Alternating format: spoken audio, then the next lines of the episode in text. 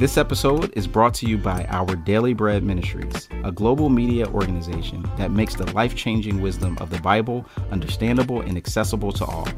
Visit whereyou'refrom.org for more information. That's where, Y-A, from.org.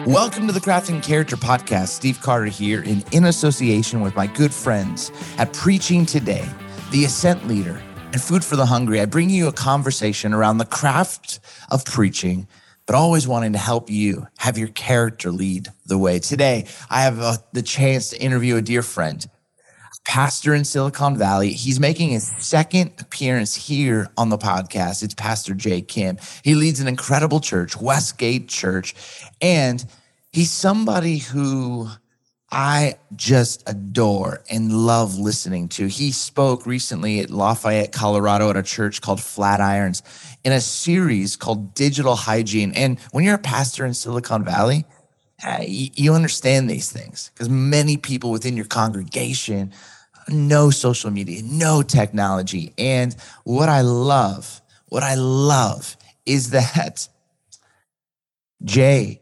uh, right after COVID, drops a book called Analog Church. And it was so helpful, so helpful to so many. And now today, he's dropping a new book called Analog Christian. And I just love this conversation about not just uh, the dangers of technology. People talk about that all the time, but but really what it's doing to shape and form us. And I love the bent. And I think this is so important for you to know, but also for us to be aware as we pastor and shepherd our congregation. So, like we often do, I want to give you a chance to hear Pastor Jay Kim's sound.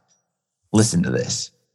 Second Peter chapter 1, the writer, Peter, he says this His divine power, God's divine power, has given us everything we need for a godly life through our knowledge of Him who called us by His own glory and goodness. Now, if Peter ended his thought here, the internet would be perfect. The internet would be all we need. Because again, the internet offers us more knowledge, more information, more quickly, more accessibly than any generation, any tool or device before. But Peter does not end here. In other words, knowledge is important, but it's not enough.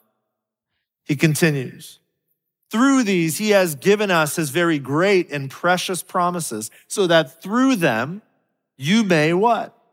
Participate in the divine nature, having escaped the corruption in the world caused by evil desires. For this very reason, I love this phrase, make every effort.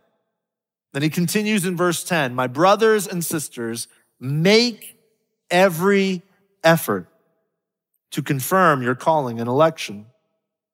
What the Bible makes clear is that if you want your life to be formed into the sort of life God longs for you to have, the sort of life you deeply long to live, a life of meaning and purpose and joy, then just knowing the God stuff, knowing the Christian stuff is not enough.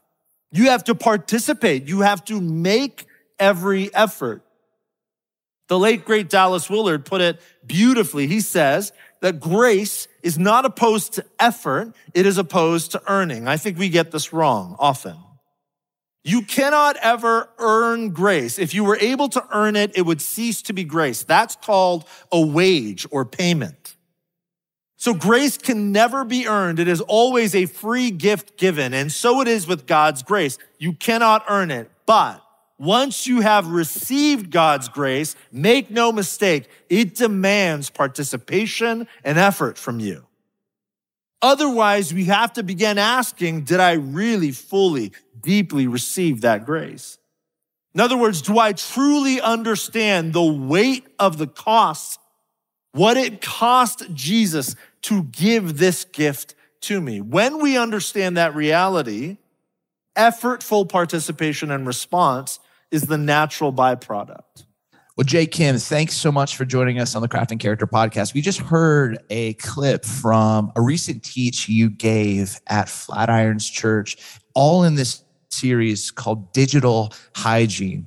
Um, you're week one, you're a guest. They love you, though. I, I, watched the whole teach. I'm actually teaching a few weeks later in that series, so it's super fun. Yeah. But I, I, am curious, um, give us a little sense of what that whole teach was about and what you were trying to accomplish. Yeah. Well, first of all, Steve, so fun to be back with you, man. You're one of my favorite people on the planet. So this is a good time. I don't know if anyone else is going to have a good time, but we will. Gonna, we will. Yeah, we're going to have a good time. Uh, yeah. You know, obviously, I, have been thinking about digital technology for a really long time and uh, thinking about it in terms of uh, what, what it's not just what it's doing for us, but what it's doing to us. So, uh, when our mutual friend, dear friend Jesse DeYoung, um, who's on the executive team there at Flatirons, told me, you know, hey, would would you come out and teach on this? But not just that, you know, I was really thrilled because he said, no, we're actually going to do a full series, and Steve Carter's going to be a part of it, and uh, I was really excited. Yeah. So really, I guess my approach to the whole thing as I was talking to Jesse and sort of learning about the community, which I, I think that's just so vitally important, especially when when we're not teaching at home, you know, just trying to figure out what do these folks need, where are they at, what are they struggling with. It became pretty clear that, you know, just setting setting up the tension like pointing out the problem. Because i think especially with with technology uh we sort of and this isn't you know this is self-indictment if it's anything because i do this all the time. We sort of live oblivious to the issue. Um, and I think, you know, things are changing a little bit. I mean, like millions of people have watched that Netflix documentary, The Social Dilemma, and Tristan Harris, and his whole concept of, you know, if technology is free, it's not really free. It just means you're the product, you know? So all of that stuff, I think that's bubbling up to the surface. So it was really fun because essentially the assignment I was tasked was to come in and just explore that reality, try to unpack that reality and set up the rest of the series and the rest of the teachers who I think are going to sort of dig in deeper um, and and hit on sort of uh, nerve endings, you know, when it comes to how technology needs to be put in its rightful place so that we can be formed uh, into Christ likeness and, and, not have technology hinder that, but really accentuate that and and move us forward in the right direction. Talk about that from a guest preacher. You, are coming in; it's your first time you've ever taught at Flatirons. Yeah. Everybody uses social media for the most part. Everybody has, for the most part, a smartphone. Yeah. Everyone um, is, you know, probably has phantom vibrates when they're phone is too far away. You know, like we we we have this, but you're coming as a as a guide, as a pastor. Um, you know, and and you do this so beautifully. Again, the things I respect about you, uh, you your your love for the text, you, you always point me to Christ. And when I'm listening to you at Westgate or um, just when I'm reading um, Analog Church or, you know, the newest one, Analog Christian, um, you you have this ability to do that, but you also don't shy away from tension and the and the ache and the problem. And it's one thing when you do this at Vintage Faith, where you had been for many, many years in Santa Cruz, or you, you do this at Westgate, where you are the, the lead pastor. Talk about some of the learnings when you're stepping in and how to do that well. Because i again i see i feel like you do this so naturally where you expose the ache but you don't like shame the ache. You don't mock the ache but you you expose it and then attack it in a beautiful way. Talk about that in your message prep. Yeah man what a great question. Um yeah i think the first thing that comes to mind and this might just be my personality it, it, certainly it is the influence of incredible teachers in my life both near and far that i've learned from um, but I, yeah i don't i don't think that generally speaking especially in church contexts where people are coming uh, to hopefully experience spiritual transformation I don't think people really primarily lean into content.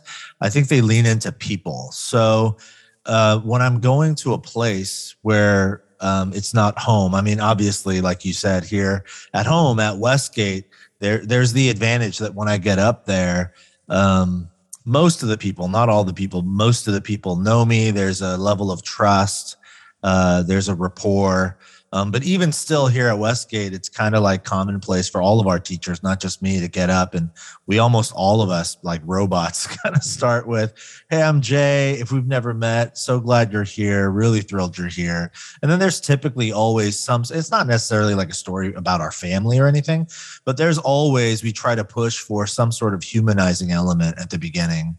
So you know, a very simple way to do that. A lot of people do this.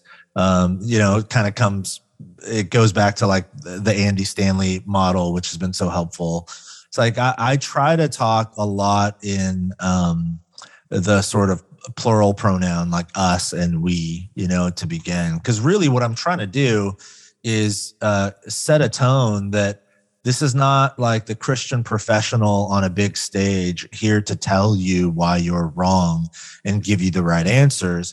This is actually just a room full of broken people and yeah maybe like i have the mic for the next 35 minutes but really this is a communal experience where we're hoping that the the word of god infused with the power of his spirit can do a, a transformative work in all of us. So some of that is in the language i use. A lot of it i think is just an embodied presence.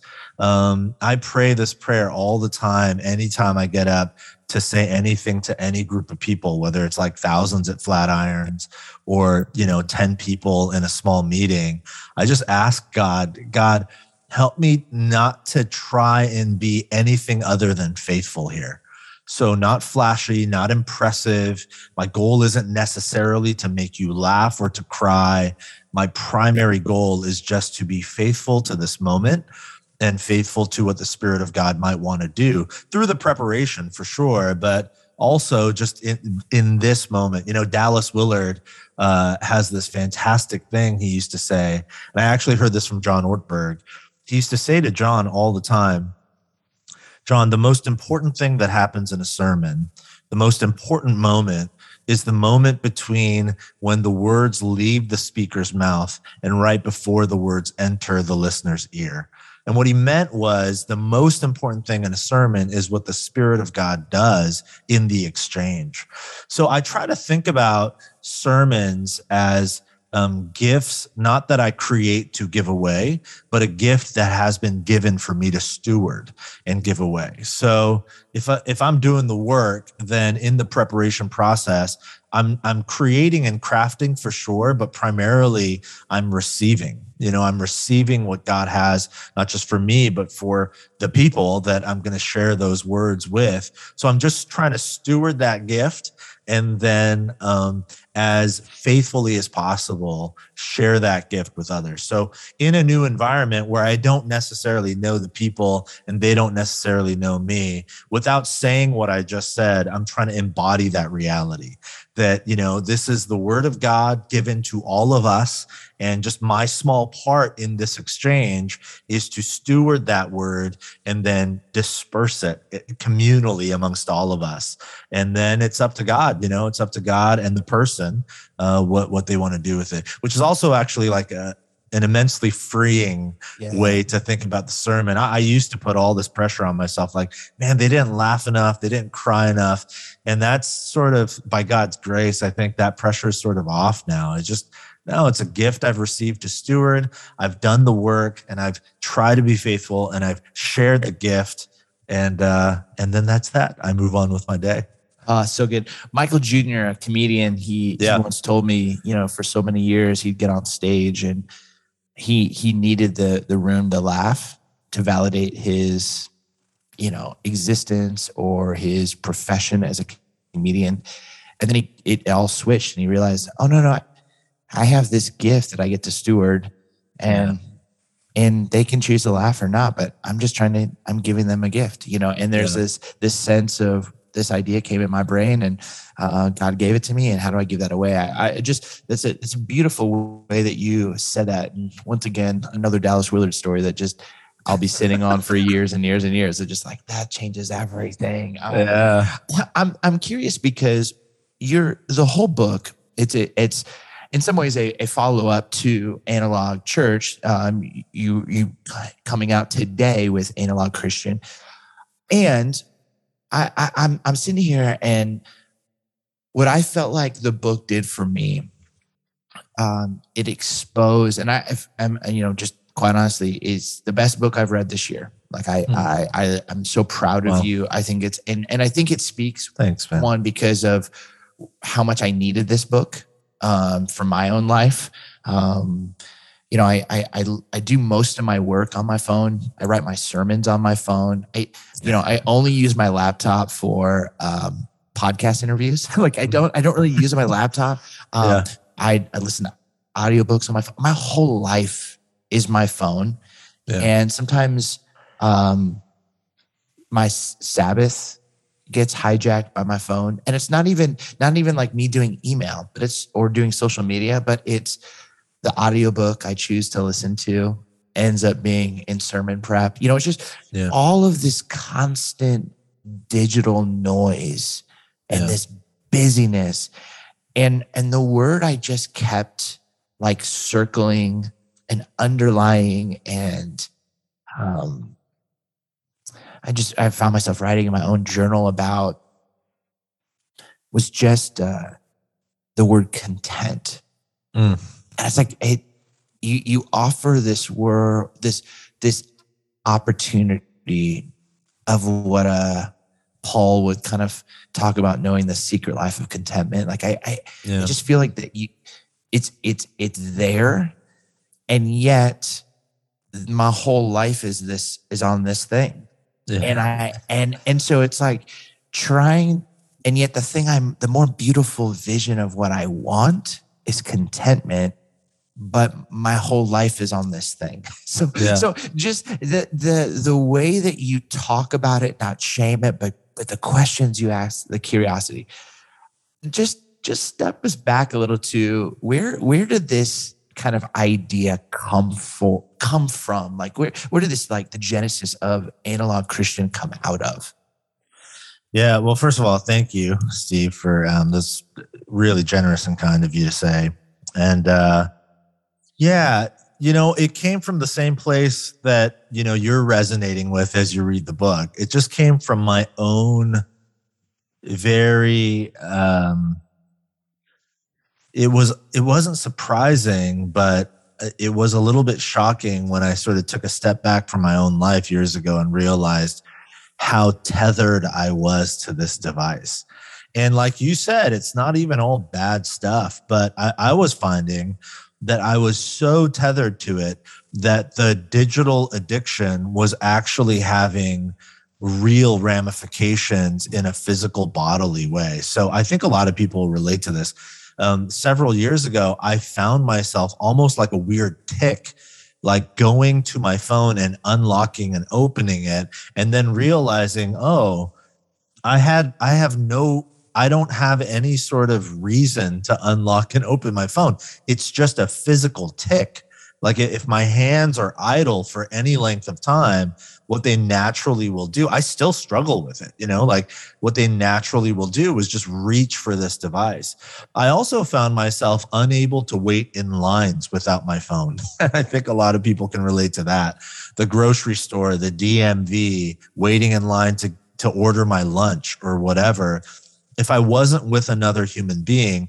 And then sadly, even sometimes when I was with another human being, I would find myself physically in these environments that were that have been commonplace in my life for decades. But now, because of the advent of the smartphone, it's like a part of that experience had to be connected to time spent scrolling mindlessly, whatever, social media, or the ESPN app to see who got traded today or whatever, you know?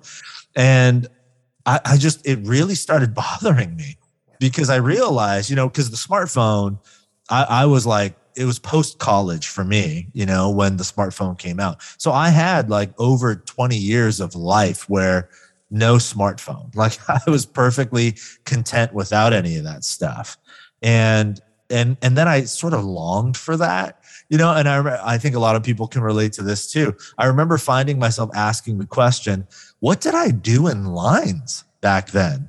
Like, what did I do? Because they still had lines. I still had to wait for the gro- you know at the grocery store, order lunch or the DMV or whatever. Like, what did I do back then? And I realized what I did was sit with my own thoughts or people watch or observe my surroundings. In other words, I was just really present in my body and in my thoughts and in my environment.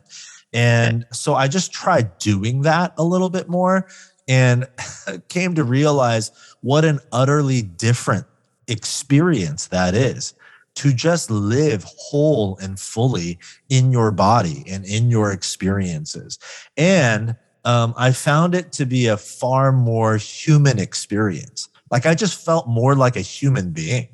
Whereas I would find myself spending 10 minutes in a line scrolling social media. And at the end of it, typically I would find myself in sort of a daze, you know, this like weird stupor. Like, what just happened for the last 10 minutes? Where am I? What have I been doing? None of it would stick, none of it would linger, you know? Um, so that's where it really started. And then, you know, like in much more like really really destructive ways i was finding myself doing the same thing with my little kids i'd be like physically present in the room but completely absent in every other way and i realized this is having like at the end of my life, I don't want my daughter to say, "Man, my daddy like was really prompt in returning emails.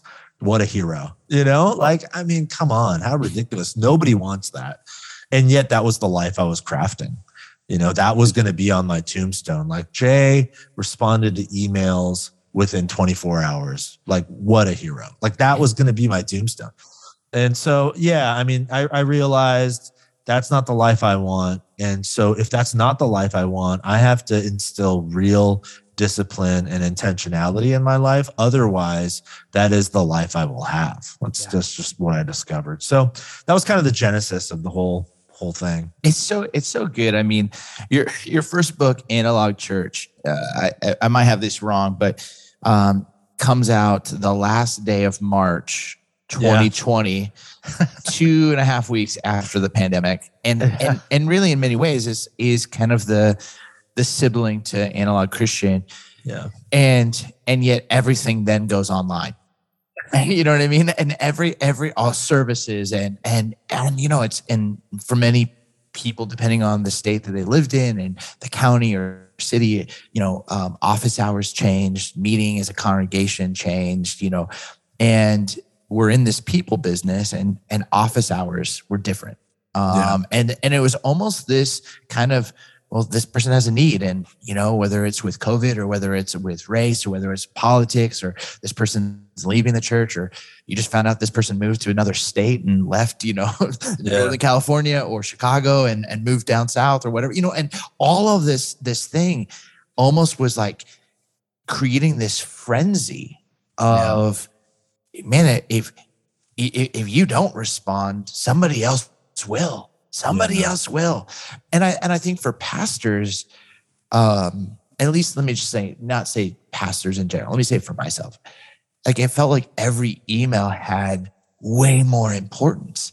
Yeah. And and then at the same time, though, I love how you said that. What's going to be on my tombstone?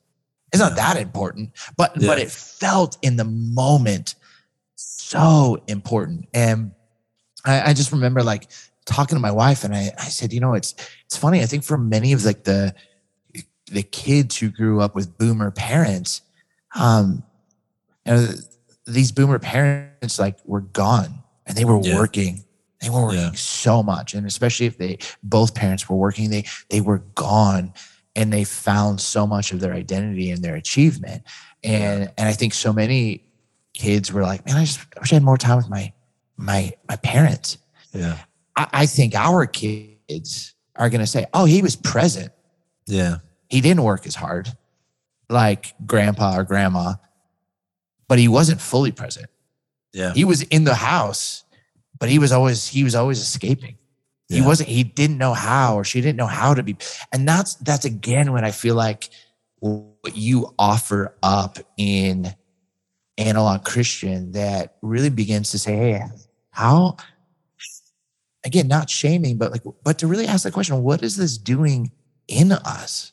Yeah. And and so maybe let's just spend a, a, few moments because again, just from the pastors that are listening and um, the emerging voices that are just like you know in Bible college that are listening, or student pastors who you know they're they're connecting with students or congregants via email or social media or trying you know their communications person's like you got to use Instagram more. That's yeah. where the people are. Keep posting on Facebook. You know, like yeah. you you feel all these pressures, but it starts to own you.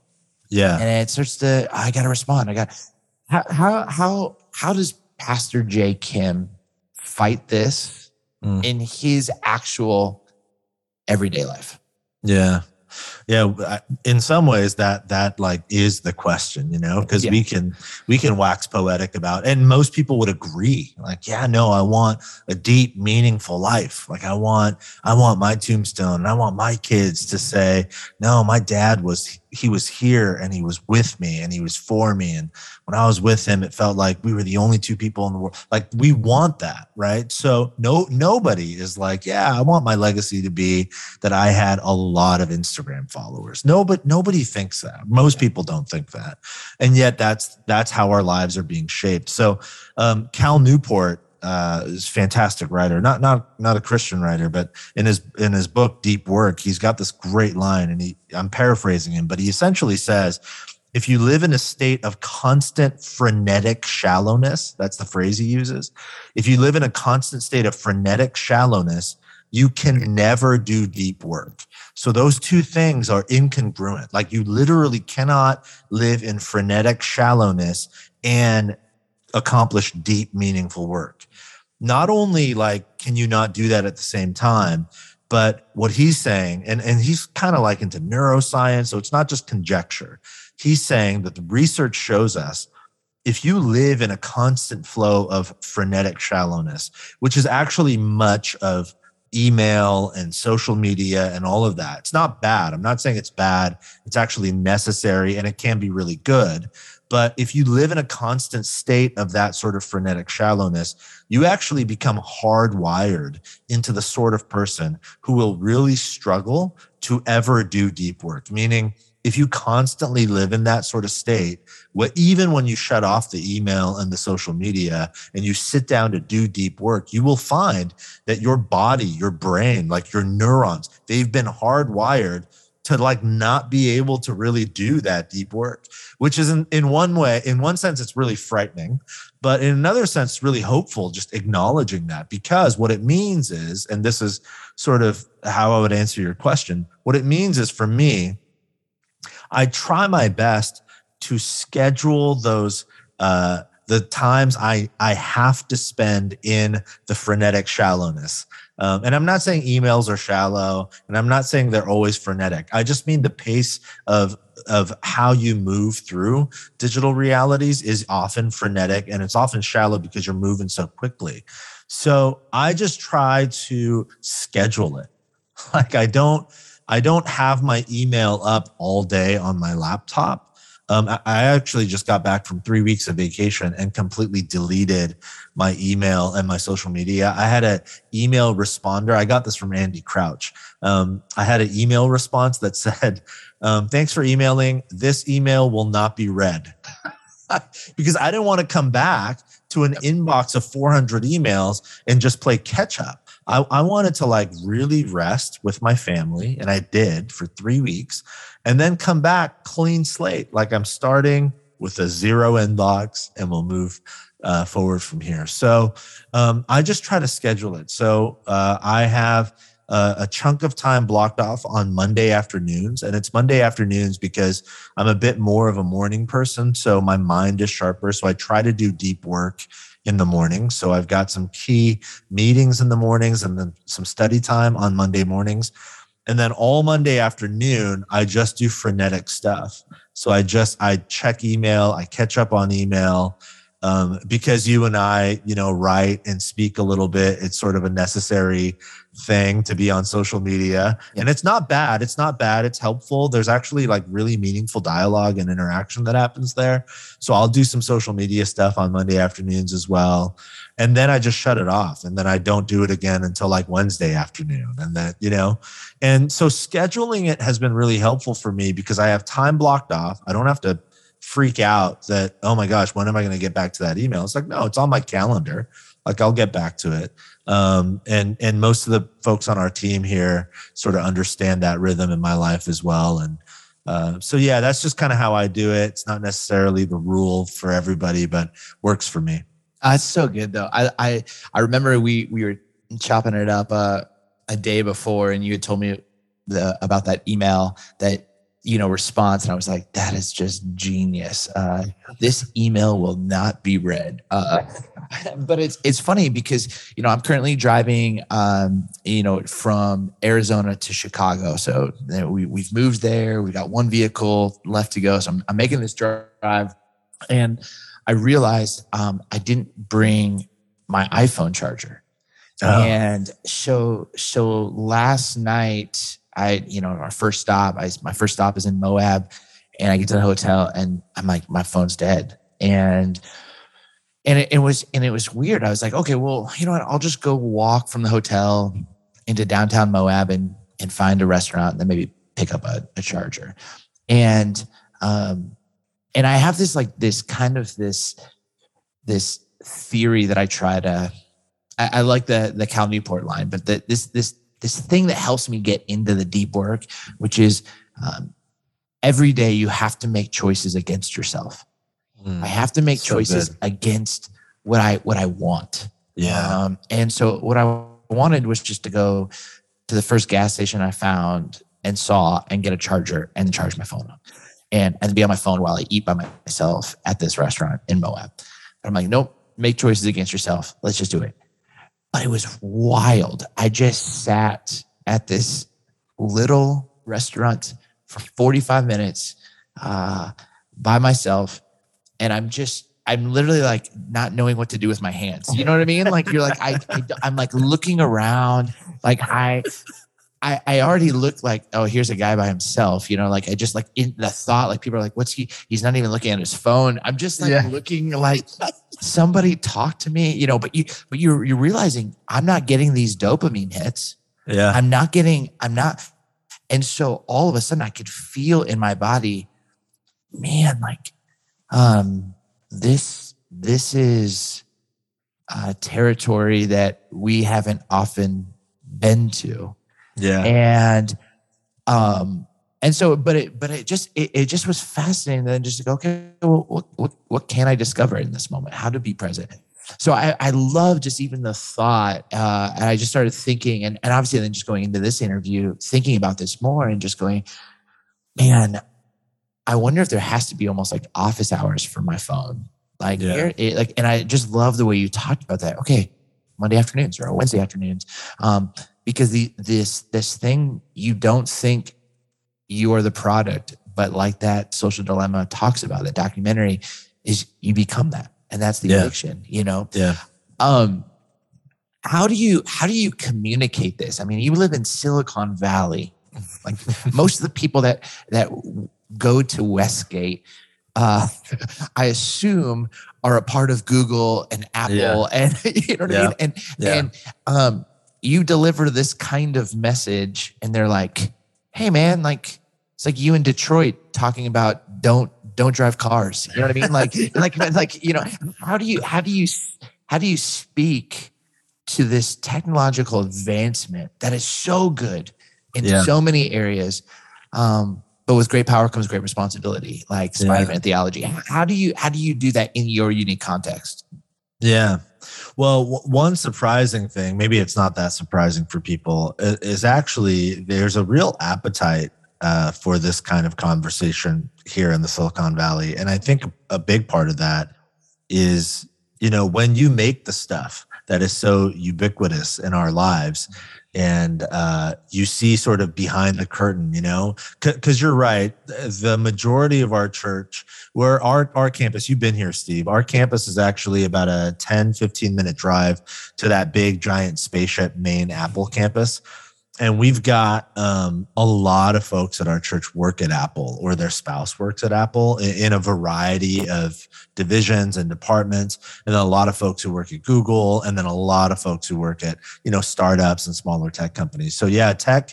Uh, most of our people, I would say, safely say, work in some form of of tech because that's the industry here. Um, but you, you'd be surprised, I think, to find how many of them, because they're sort of like inside baseball, you know, like they see behind the curtain, they see the the sort of strategy behind some of the stuff. You'd, you'd be surprised at how many of them are not only open but really yearning for thoughtful dialogue about this technology and about how it might be forming us. And actually, they've taught me a ton because obviously they're not you know, they're not just like wholeheartedly against technology. If they were, they wouldn't be working in tech. They wouldn't live here in the Silicon Valley. And neither am I. So what I've learned from them is uh, it has to be nuanced. It's not sort of like good versus evil. It's not like good humans versus the evil technological robots. Um, it really is who's in control. And just outside of the church, the question is is the technology controlling me or am I controlling and leveraging the technology? For the life of the Christian, it's is the spirit of God guiding and shaping me or are my technological addictions and proclivities shaping and guiding me? And so at our church, um, and at a lot of churches in the area, that sort of dialogue is really welcomed. You know, I just had coffee uh, like two weeks ago with a good friend of mine who's on the design team um, for the watch, the Apple Watch, and he's like, I mean, he's like one of the guys who who created this thing, and you know, so this guy was a part of the team, one of the main sort of you know um, mad scientists in their lab who who offered this incredible new device to the world. And he's not anti-tech. He's not a luddite. Doesn't live on a farm and like you know um, churn his own butter or whatever. He he uses tech, but there's a level of thoughtfulness for him, and especially with his kids. So he's got uh, a couple middle schoolers and then an elementary age kid, and he's not anti-tech with them um, in terms of like they never use tech, but he's got a whole system down, like when they have tech time, when they don't uh, monitoring it as parents, all this kind of stuff. So, so there's a deep level of, of thoughtfulness, I think, from the people who make this stuff, which I think should give all of us who don't make the technology like real pause because these are men and women who see behind the curtain. They understand not just the technology, but the philosophy behind the technology and what it's intended to do, both good and bad. And they're they're some of the most thoughtful people I know about it. So. Uh, in many ways, I think they've our congregation has taught me more about this and sort of spurred me on in this direction uh, than the other way around. Um, and that's so that's been a real gift. So, yeah, people ask me that a lot in interviews. Like, what a weird thing! You're a pastor in Silicon Valley, and you're writing sort of like about the dangers of technology or something. And I, I would, I, I wouldn't categorize it that way. I, I think it's more about the dangers of like the human condition yeah, and yeah. how these sorts of things can can wrap themselves around us. But really, if you think about it, it makes sense that I would write about these things because I'm just surrounded by the people who who think about it all the time. Well, and I and I I think you know whenever I'm kind of prepping a message, there's some words that stand out to me often are ache. What's the what's the what's the ache of of the person yeah. that's in the room? What's the good desire? You know, and that's again what your book does so well. And every time I hear you teach, I feel like you're always calling out good desire.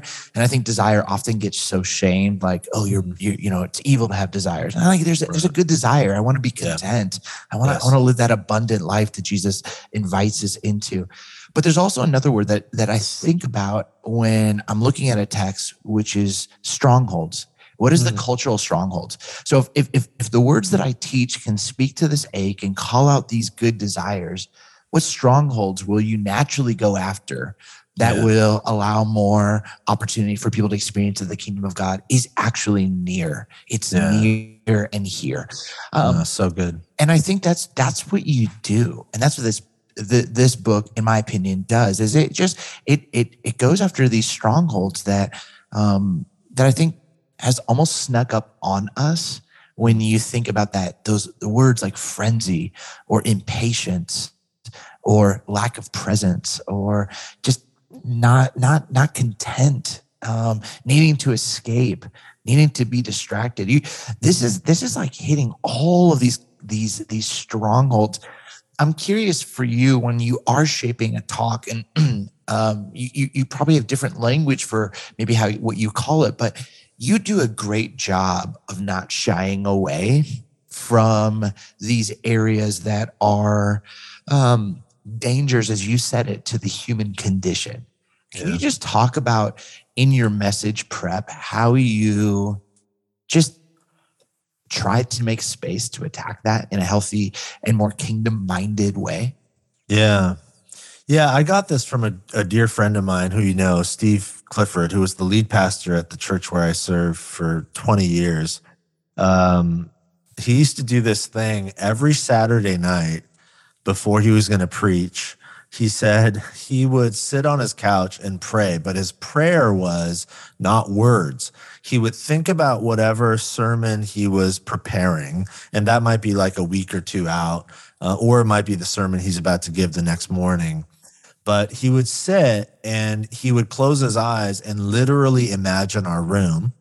And as as detailed as possible he would try to see the people in the room. Like real people not hypothetical made up avatars but real people people he knew in our church and he would do this not just on saturday nights before preaching but he would do it sometimes in his prep time. And so he um he would imagine people in the room and then his prayer time was literally just thinking about them and what he knew about their lives and what he knew that they were going through. And sometimes he would allow the Spirit of God to sort of bring other people to mind. And then in his imagination, he would now see, you know, Bob and Cindy kind of sitting over on the left, or Joanne, or Michelle, or Susan over here, or, you know, Jim over there. And he would see these folks. He would, he would think about what he knew was happening in their lives which reminds me, you know, that's what I thought of when you talked about, and I've heard you talk about it before. I think it's so good thinking about aches in people's lives and then strongholds that are sort of keeping them enslaved, you know, to that pain and that grief and that loss.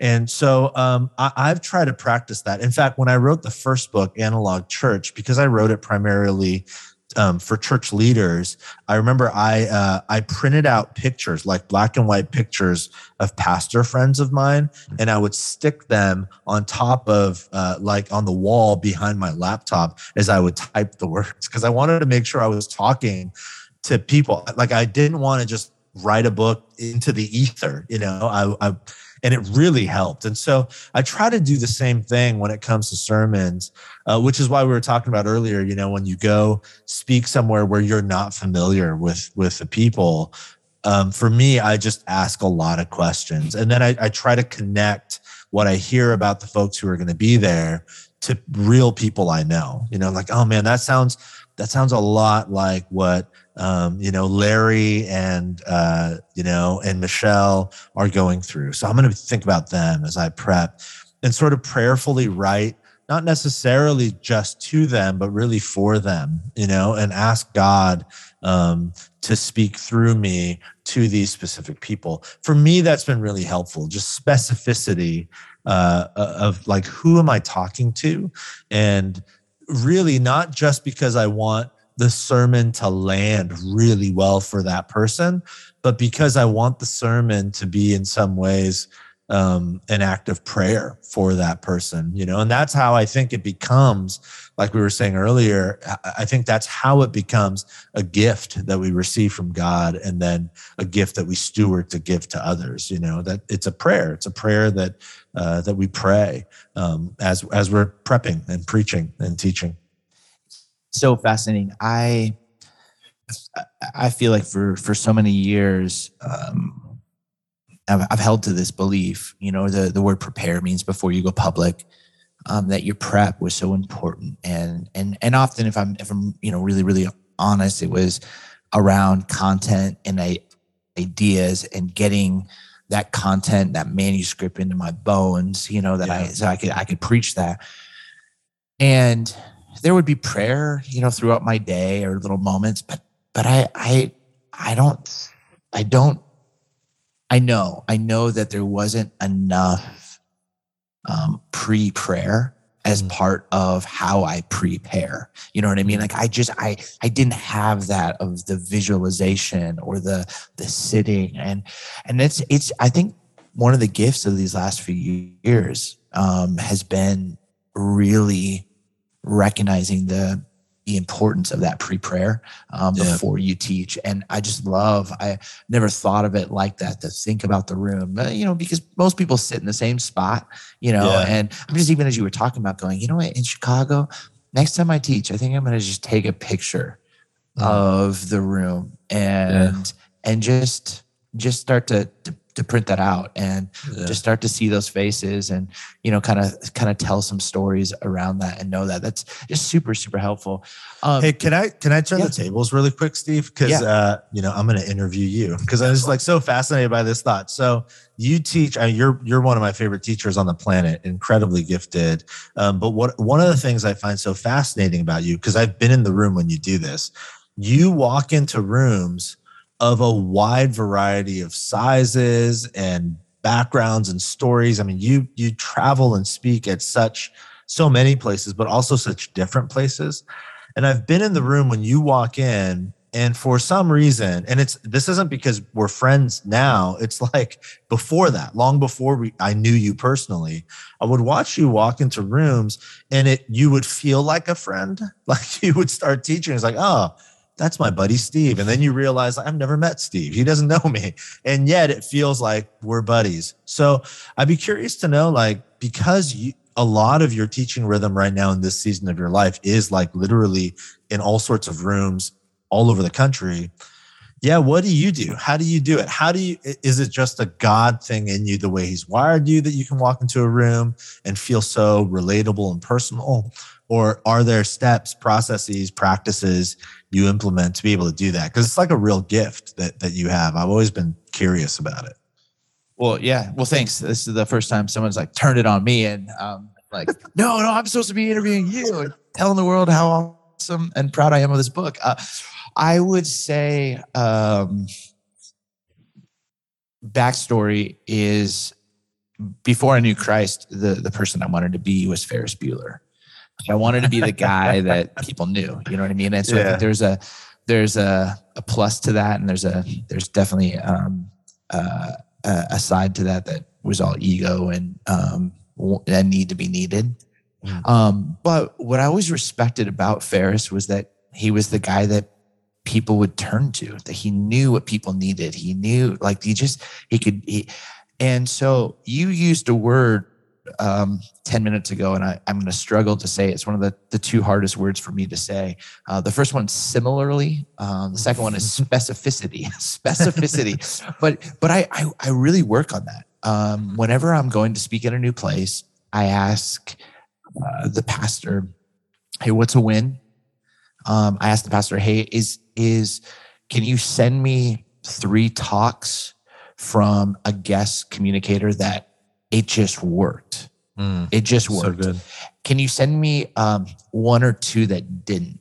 Mm, And so, yeah. so I, I typically before I ever go teach somewhere, I've listened to five talks Wow. um, that I go, man, like that. I can see why that didn't work.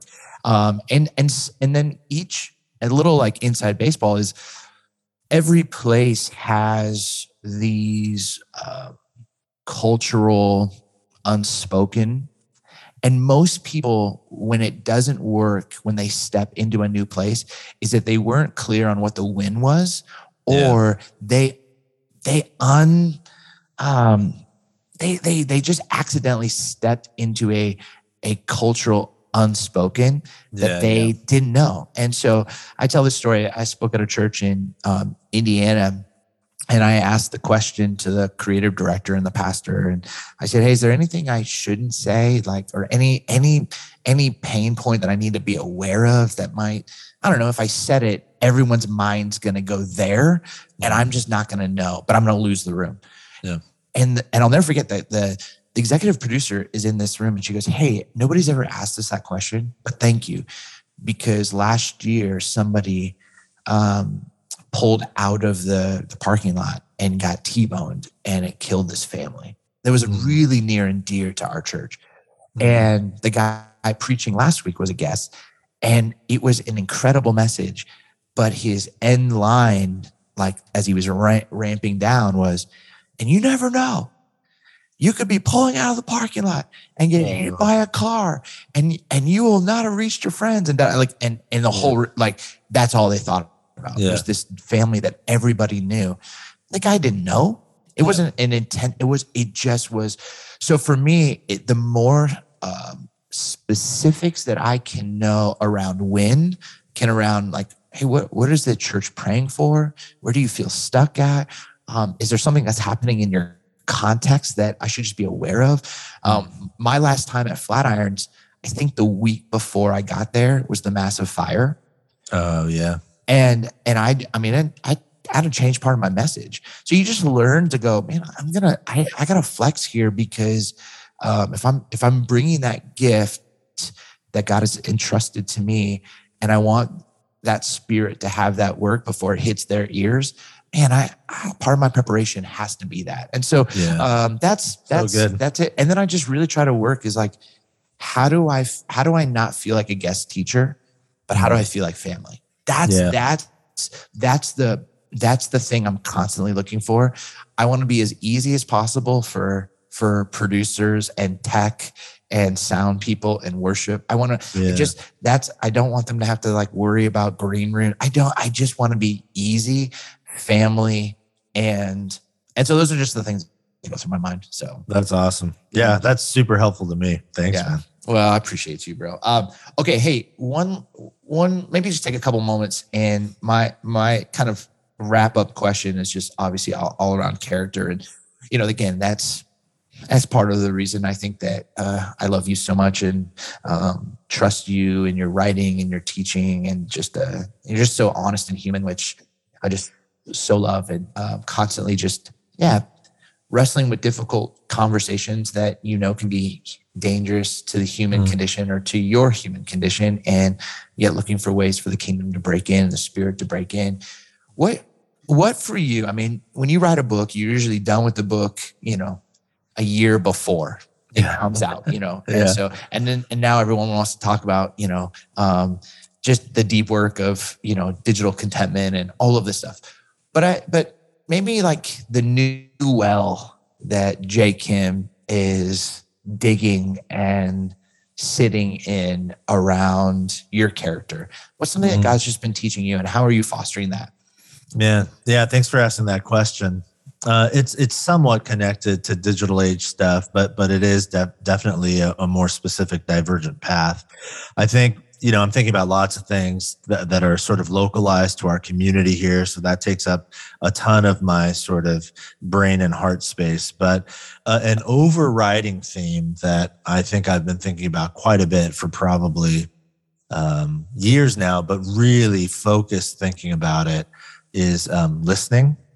I've just been thinking a lot about listening. I uh, I've recently, you know, at the beginning of 2022, transitioned into a role, a particular role here at, like, officially transitioned into a specific role here at Westgate, where um, the expectation publicly is that I have a lot to say, that I should I should just say stuff, you know, like tell us where we're going and how we're going to get there and what you think about this particular controversy or that and and I embrace that. I understand that that's a, a tremendous part of the role. But what I have found is um, that I, like me, Jay, in and of of myself, I'm mostly at a loss about most things that are hard.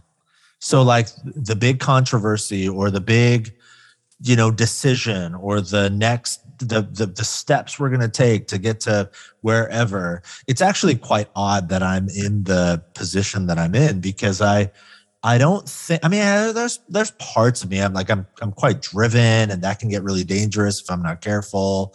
I'm an Enneagram 3 so like my image and pride and ego those are all all constant struggles but when I'm really honest with myself most of the time I'm sort of at a loss. So I have a decision to make. I can either like fake it till I make it. And and the danger is because you people like you and I have been talking publicly for a long time, I really can't fake it till I make it. Like I it's and it's actually it's like this is not this is not you know like credit to me. It's I'm, I'm sharing this as a danger. Like I'm pretty good at faking it.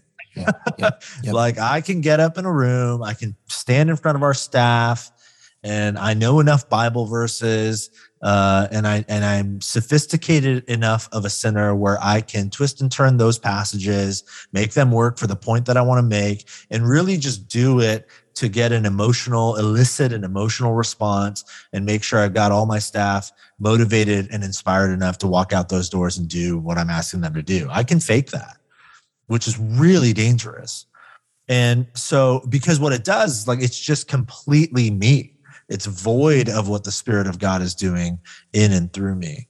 So I've been thinking a lot about um, honing my ears and my spirit to listen to God. So I actually just recently reread, and I've probably read it three or four times, going back to Dallas Willard, his book, you know, Hearing God is like so um, helpful.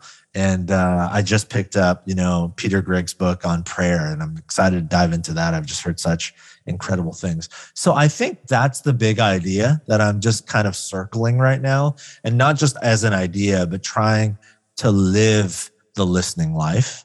Um, and then getting comfortable enough, even in my leadership role, uh, to tell our people and our staff and and you know others you know, I don't know that I've really heard from God yet. I think I'm still listening. And to not allow the pace of culture to speed me up past where God has me.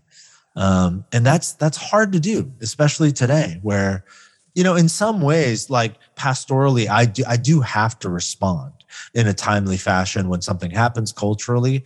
But I'm realizing that it's okay for me to respond with, well, here is what is timeless and true about the scriptures and the way of Jesus. Like when an injustice occurs, you know, I don't have to wait. Like the scriptures make clear, God is a God of justice. So that's where we stand. We stand on the side of justice. But then parsing that out and all the nuanced details of it, I'm realizing it's okay for me to not have the answers, but instead to say, we're going to seek God together. So, like here at our church, um, you know, I just stepped into the lead pastor role at the beginning of the year, and there was like all this push and pull about let's change this, let's change that, new vision for our church, all this stuff. And instead, what we did, and I'm not saying this because I'm like a spiritual person, I'm saying it because I just need God. And without Him, I couldn't do anything. So the first six months of me stepping into the lead role of our church community, um, the the emphasis has just been on prayer and fasting. We've just prayed and fasted for six months. So our entire staff, one meal a, a, a week, uh, we've just been praying and fasting together. And here we are six months later. And I think I have, I've heard, I've definitely heard some things from God, but honestly, like, and I hope this is not disappointing or disheartening for leaders. It's not like God has said, here's the new vision for the church. And in three years, you're going to become this. That's not what's happened. Actually, what's happened is some sin has been exposed and there's been a lot of pain and loss because of that. But also, God's goodness has been really abundant. Little things have happened, you know, like uh, like some key relationships that were really rocky beginning beginning to mend mm-hmm. and it's not very public like nobody you know the thousands of people who call our church home they don't know that they wouldn't see that but it's really pivotal for us so, you know, God speaks in whispers, and sometimes the movement of God as we listen feels like a whisper level movement. But I, I just really believe, you know, that um, God's timeline is very different than ours. And uh, to, to find beauty and goodness and immense hope in that has been so um, rejuvenating and refreshing for me. So that's kind of where I'm at. I'm just trying to live the listening life. I, I love that. You know, the first interview we did together, the the takeaway uh, was all around learning how to linger. Yeah. And how as a community you were just trying to learn to make space just to linger and and then just to like underneath the linger to to get better at listening. Mm. And you know, just I, I think there's just this natural kind of uh, progression to to be able to listen, but to hear God, to need to hear God, to to not have to fake it um, yeah. and to to really sit in that because you're right like you and i are gifted enough to fake it but what people really really want is um, to be brought in um, yeah. and and i think people are smart enough now to go now that's that's that's not yeah. that's more ego than it is actual yeah. man that, that feels like the heart of god you know? So i just love that. Jay kim i i'm just so grateful for you. Hey i'm proud of you. Uh i don't Thanks, say that man. in a patronizing way. I mean i just i say that as a dear friend of i think anybody listening to this if you're a pastor if you're just a a disciple living in this digital age um i'm telling you this this book analog christian is as good as they come. And it is thoughtful, um, but it casts a vision of what a life that is present and a life of contentment, and a life that I'm longing for more of. And and this book made me want to not just like um, long for it more, uh, also showed me steps and ways and, and places uh, that I could literally begin to embody it. So thank you for the ways that you pastor, for your preaching. Thanks for your character. And uh, thanks for the gift that you are to me as a friend um, and to the kingdom, bro. I love you. And so just so grateful for um, Christ at work in you, man. Oh, thanks so much, Steve. Yeah, love to you too. Well, thanks so much for tuning into the Crafting Character podcast. I hope that you loved, loved loved that conversation with Pastor Jay Kim. He's so, so special. Well, hey, I just want you to know my friends and I at Preaching Today, we want to help you. I love their site because they got sermon illustrations, they got stuff to care for the soul and heart of the pastor like you and me. And they've got some work, some articles and exegesis. It's just a place for me to go and get a spark a spark of care, a spark of inspiration. And you know what? They want to actually help you. Uh, and, and they have this whole heart to do that. So you can go to orderptnow.com slash CC30 and they'll give you 30% off your subscription price for the next year uh, just because you're a listener of the Crafting Character podcast. And We've got some amazing preaching cohorts coming up. Nancy Beach is leading one. We've got an amazing crew for that. Uh, Dave Stone's got one coming up. So go to theascentleader.org, check it out. And then Food for the Hungry. I'm so excited. I'm going on my first trip in September, and I can't wait to get to the Dominican Republic. I hear the stories of how Food for the Hungry just continues to do such incredible work. And if that's ever you, you want to learn about FH, the holistic work they're doing on the ground, let me know. And maybe we can even go on a trip together. That would be fun. But anything I can ever do to serve you, shoot me an email, steve at steveryancarter.com. Love to connect with you. You can always reach us on Instagram at craft and character. Much love, everyone. Grace and peace.